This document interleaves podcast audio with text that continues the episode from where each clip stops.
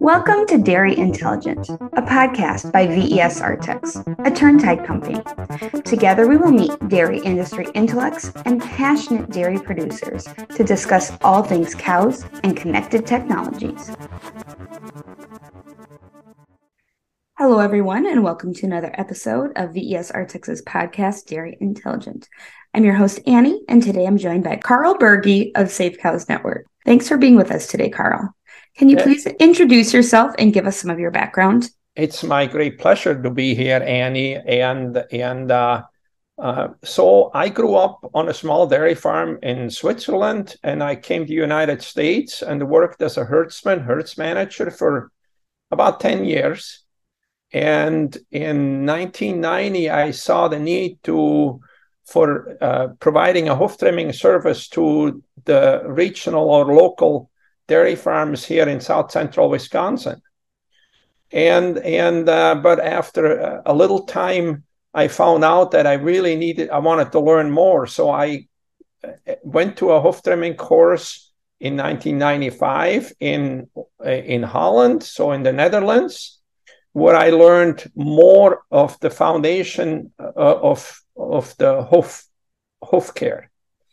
After that, we started Durland Hoof Care Institute, and I trim between 5,000 and 7,000 cows per year for multiple years. And then in about 2003, I started to consult with more farms around the world to improve hoof health or anything else that would affect hoof health on those farms. So I still do consulting, I travel, and I have the privilege of seeing various production systems, various environments, and various management systems around the world. Excellent. Well, welcome. So today we're going to discuss tangible tips to combat lameness on your dairy and advance your hoof care program. So first and foremost, Karl, I'd like to know what your definition of lameness is. For me, my definition would be a cow or a heifer with impaired mobility due to either claw horn disruption lesions or an infectious lesions, but also it could also be an upper leg or a joint problem. So I know you have a vast amount of experience on dairies around the globe. So how do hoof issues on dairies differ from region to region? So to start out with, I think we all need to understand is that the anatomy of the hoof is the same all over the world. There is maybe slight differences within the breeds, okay? But every production system around the world has a similar issues. When it comes to lameness, as an example, grazing cows have different claw horn disruption lesions compared to freestyle cows, or drylock cows are different again. So the various environments affect the hoof differently. And at the end, the level of lameness depends on how the management of the farm deals with the prevention, the environment, and the treatment for their specific production system. Absolutely. So if you have a cow that is lame on your dairy, what exactly is she costing you in terms of, let's say, production, reproduction, and ultimately dollars? Again, this kind of varies a little bit on the production systems. And I think the other thing is how quickly lameness is dealt with or how well it's prevented. But when we look at, as an example, a grazing cow, if she has to walk like 4 kilometers a day, or as an example, which would be about 2.5 miles per day, the cost there, the milk loss, will be much greater than a freestyle system where the cow basically has maybe 100 or 200 yards to walk to the milking parlor. But when we look at figures in 2017, Chuck Gard from the University of Cornell brought a figure forward that the average cost of lameness would be about $570 per case. Now, other work from the UK shows about 360 kilos or 800 pounds of milk loss with like a sole ulcer or with an average case of lameness, or like in some cases it would add on 60 days to the days open. So it would, those severely lame cows or those lame cows, it would take 60 more days to have them in calf. And then in 2018, another study by Nick Bell from the UK showed that the loss for a sole ulcer, if we take everything into consideration, would be about roughly $1,200, a white line lesion about $990, and a digital dermatitis lesion about $145. So we can see here that not everybody is quite on the same page, but I think the losses with lame cows, we know that are quite high and are greatly underestimated on the farm level. Absolutely. It is indeed costly. And I like how earlier when you were talking about prevention definitely is key. So looking at the cow's hoof, where exactly do cows get lame on the hoof itself? So from the knowledge that we have and the data that we have, we know that the two most common clawhorn disruption lesions, so the lesions within the claws, are sole ulcers and white line lesions. And then the third one would be like either thin soles or toe ulcers. So those are basically the three lesions that would amount to 95% of all the clawhorn disruption lesions, or the lesions within the clawhorn. And then we'd have two infectious lesions. One of them is foot rot, which is like a acute tissue, deep tissue infection, which that's probably the only disease that on the farm level would be treated with systemic antibiotics, the only hoof disease. And then we have digital dermatitis. And digital dermatitis is a lesion that's mostly caused by weak immunity and poor skin integrity. So it's an infectious disease that's caused by bacteria that will attack like weak skin or damaged skin, and actually causes lesions that, if they're not treated early enough, will reoccur over and over again. So I'd like to dive into some of the few different types of hoof issues, specifically the ones you just mentioned. So sole ulcers, what exactly is the cause and what is the solution? So we know today from some research that sole ulcers has a lot to do with, as an example, standing time. And when we look at data on various farms, we can see no matter where we are in the world, like sole ulcers will go up towards the end of the summer. So we know that the cause there has something to do with standing. As the cows are standing longer, there is pressure internally from the bone structure under the corium, which causes first like inflammation. This inflammation results in poorer horn quality production, sometimes even more horn production. So eventually there is more and more pressure. And with that pressure, what it results in then is it results into extra horn growth, and sometimes the corium starting to prolapse. Now, today we've learned that the prevention of sole ulcers, there's two factors in there. One of them, we need to make sure that we get cows to lay down roughly 12 hours per day. And then the other thing is, from a hoof trimming end of it, we've learned today that actually doing the right thing by taking that pressure off that sole area where the sole ulcers are caused and redistributing it onto the hoof fall, we can prevent these sole ulcers. Sole ulcer is probably the most expensive disease. And the thing about it is, once it's happening, like let's say a second lactation cow comes with a sole ulcer, the chances that it's going to reoccur again in the next lactation, and again in the next lactation are over 50% of those that will reoccur. Wow, I had no idea on that reoccurrence rate. That's super interesting. So what about white line lesions? What is the treatment plan there? Yeah, so white line lesions are caused, there's several causes there, and one of them is probably like slippery concrete floors, cows slipping out. And the next one would be like cows perching in the free stalls. So again, a little bit to do with either poor free stall design or extra standing in the summertime. The next thing is cattle handling, so the stockmanship. So once we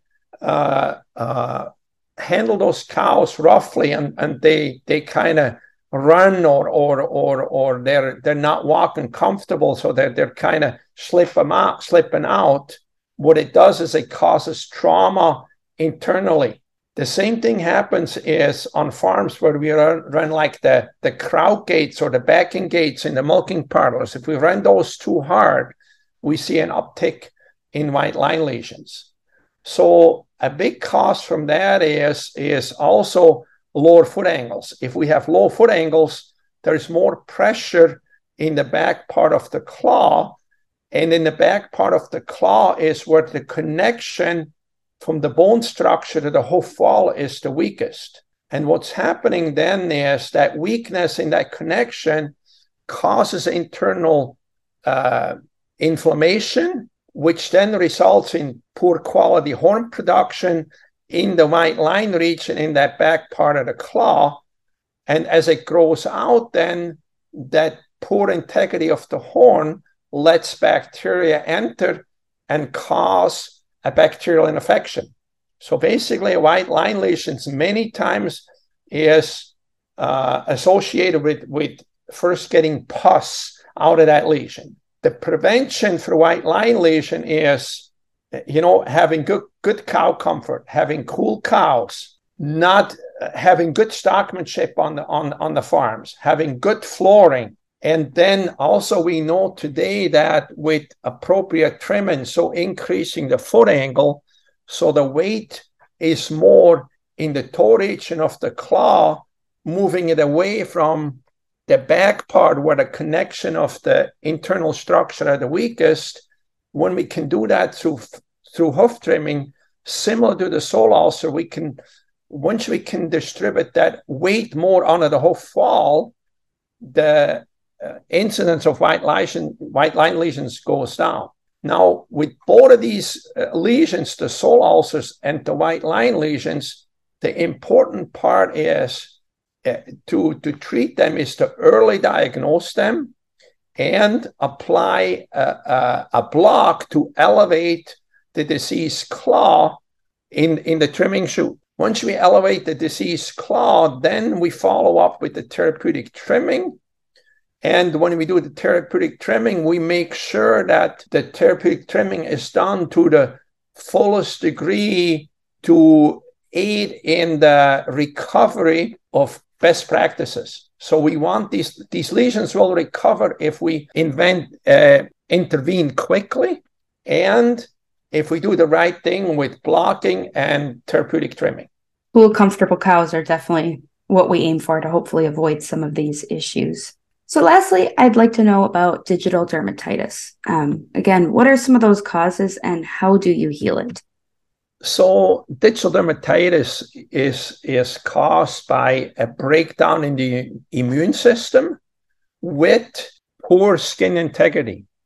So if we have a dirty environment with poor hygiene scores, so we have a lot of manure in the barns or in the sheds, or even sometimes in the areas, in the dry lots or on the dairy, on the grazing dairies, on some of the races or some of the collecting areas, what happens is the manure builds up on the skin, the hoofs, especially in the heel area, and that gives those treponemes, the causing bacteria for digital dermatitis, an ideal place to to multiply or to get a hold of in the skin. And what we need to understand is that these bacteria thrive in an anaerobic environment when there is moisture present. So the more manure buildup we have, the dirtier the claws are, the more likely this disease can start. Now we already know that this disease can start in heifers at 10 to 12 months of age. So as soon as they start coming into heat, there is like a higher risk period of these lesions in the heifers. And I encourage every farm that has a problem with digital dermatitis to really start looking at the 10 to 14 months old heifers to make sure there is no acute lesions in there. And we want to do this on a weekly basis. So we want to walk these heifers weekly. If we see anything acute, any acute lesion or any early acute lesion, we need to treat them with a topical antibiotic, because what work has shown is when we treat them with a topical antibiotic the first time, the recurrence rate or the healing rate is very high. If we miss that early treatment, even let's say it happens in 2-year-olds in the milking herd, if we miss that early treatment and we delay the treatment, the lesion actually becomes more chronic. And what's actually happening is that the bacteria move deeper into the epidermis and they start insisting. So what they do is they kind of get deeper in and they almost like colonize or they form clusters. And once we get to that stage, those lesions, those chronic lesions become the spreaders on the farm. So the chronic lesions spread the bacteria in the manure on the farm. And which, again, if we have animals with the conditions that we talked about, is they're more easily be infected. So the thing here is the early treatment, the early identification of those lesions and the early treatment with a topical antibiotic of the first lesion is crucially important. In my opinion, if the lesion returns, there is no point of using antibiotics again. Then I think we can refer to all the non-antibiotic treatments that are available out there, because it really doesn't matter anymore, because we can't reach the bacteria that are deep embedded inside of the, that insisted inside of the hyperkeratosis that's present. Thanks, Karl. That was really, really insightful information. And I appreciate you sharing the simple tips and recommendations that you've seen over your years and years of experience. So I do want to back up the conversation a little bit and talk about what are some of the preludes for lameness, and what are some of the early risk signs? We have good information today that we know that the transition and calving period is a high risk period. And it's a high risk period for some of those things because of immune system that has to work harder. But the other thing we know is that during that period, we also have a higher risk for inflammation. And because inflammation in a fresh cow, in a cow that just had a calf or in heifer just had a calf, is something normal of the birthing process. And it's something normal from the recovery of the birthing process. We have a higher risk. So if we go during this period and the claws are not in good shape, or we have subclinical things already happening in that period of time, the risk then that lesions develop between 45 and 80 days in milk when the cows should be peaking are getting very high. So really what we need to understand is that also, as an example, summer heat, when cows stand more, adds on to this risk. Okay, so cow cooling, cow comfort, comfortable stalls are hugely important in these close-up cows and fresh cows. And the other thing I would say is, again, that those fresh cows are not spending too long in the milking parlor or too long in the headlocks, because they already have inflammation present. When we make them stand longer than what they should, or they can't lay down, the inflammation actually increases, and it will actually make the problem worse. So the prevention is to make sure that every cow enters the close-up with the best possible claw shape that we can give them. We make sure that infectious diseases are well controlled, so digital dermatitis is well controlled. And then the other thing is that we make sure that we do everything we can to keep these animals as comfortable as possible. Prevention, control, and comfort are definitely key. So do you feel that lameness is only environmental, or is there a genetic component? What I would say is, certainly that there is a small genetic component, right? But that when we look at the heritability of those genetic issues, they're actually quite low. And I think we've learned over the years that we can manage pretty well around those. So by managing around those, is what I would say is we need to make sure we raise healthy heifers with good hoofs that can then enter the milking herd in great shape. And once we do that, I think even though there might be a genetic component, a lot of times we can overcome that by making sure the environment is great, and again by hoof trimming them correctly and making sure maybe some of these animals need, instead of two trims, one or two trimmings per year, maybe they need three trimmings per year.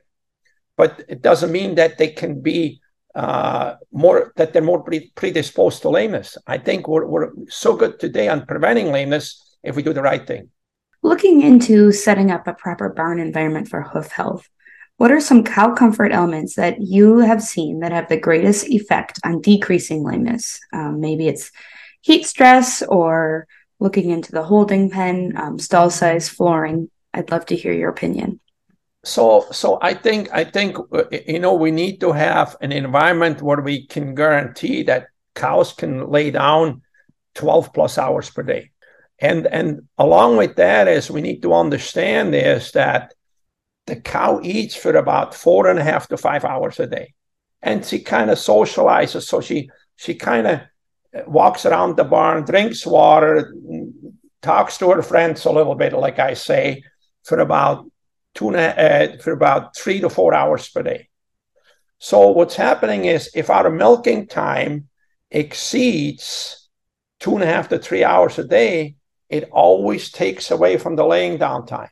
The other thing we need to understand is we know today from some of the research that was done in the last few years that if it's hot, if it's above a certain temperature, and we don't have the wind speed over the free stalls where the cows are laying down, we don't get the laying down time. So what's happening then is these cows, instead of laying down, they're standing at the feed at the feed bunk or at the headlocks, which then increases the inflammation because they're not laying down, and that's one of the reasons lameness goes up.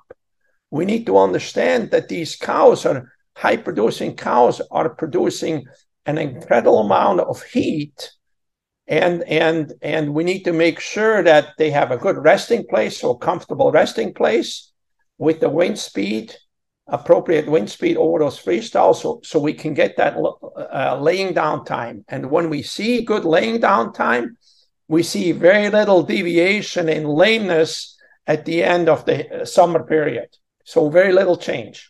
Really good advice on how we can make a barn a little bit more comfortable and hopefully decrease some of those hoof issues. Did you mention hoof baths? Because I am wondering how you recommend they are used to be as effective as possible. So hoof baths are there to control or prevent infectious hoof diseases like digital dermatitis and foot rot. And the hoof baths, we know hoof baths today we need to have a certain length, so we get appropriate about 3 dips for each hind foot. That gives us the best results per pass through the hoof path. But the other thing is we need to make sure that the solutions are effective, not overdosed. So if we're using a pH product, so an acid-based product, we understand today that pH needs to be between 3, no lower than 3. And we know after it goes above 5, the effectiveness of a bactericide from those solutions is greatly diminished. The other thing is we need to understand is if we have really dirty cloth, really a hoof bath should be used first to clean the cloths. So we could use like a cleaning, like bleach or soap or sodium hypochlorite to actually clean the feet, so our more expensive disinfectants are more effective afterwards. And we know by just cleaning the feet, like on a rotary parlor, sometimes we see a deck flush which washes the feet. It greatly reduces the manure buildup on the hoof. So once the cows actually go to the hoof bath, 2 things happen. The solution gets to the source where it needs to go, to the skin. And the other thing is that it's just more effective because it gets exposed, the skin gets exposure. So those are the things really to be looking at when we're doing hoof baths, a very important part in digital dermatitis prevention. But my opinion is if we have to run a disinfectant more than 3 to 4 times per week, we actually have a hygiene issue. And we need to deal with the hygiene issue. Because we said earlier that with digital dermatitis, clean feet don't get digital dermatitis. So those are the things to take into consideration. So I know that each farm is unique, but what schedule do you recommend in general for hoof trimming on dairies today? So again, it kind of varies a little bit on the dairy farm and on the management system. Okay, let's say we're looking at a grazing farm. A grazing farm, if we could trim every dry cow, so they start their lactation with good cloths, we could probably prevent a lot of the problems that they see on grazing dairies. When it comes to confinement dairies, it kind of depends on the environment. And generally, we say we should do 2 trims or 2 assessments per year, but we only trim if there is something to remove. As an example, if we have a sand freestyle barn, we always have a little extra, we always have wear. So there's very little correction to do. And what I'm finding is on some of the farms today, they're well managed with sand freestyle barn, that in the 1st and 2nd lactation, actually a trim before they start the lactation or in the dry period is beneficial. And there's very few animals that will need a mid-lactation checkup, because the wear kind of complements the normal growth, and there's really not a lot of problems.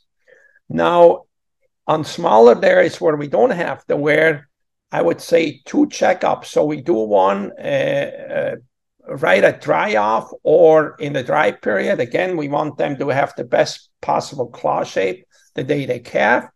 And then somewhere between 125 and 150 days in milk, depending on the management system. So I would say that goes for anything with organic bedding, with dry lots, all of that. And the next thing probably to look at is our older cows, high maintenance cows. We talked earlier that sole ulcers will reoccur, and what we're finding is that sometimes, because that calving period and early lactation period is such a high risk period, if we give those cows a quick checkup between 30 and 45 days before they go into their peak production or before we try to breed them, and just give them a quick checkup, do something if we have to do something, we can really extend those animals, or we can prevent that lameness from happening And then at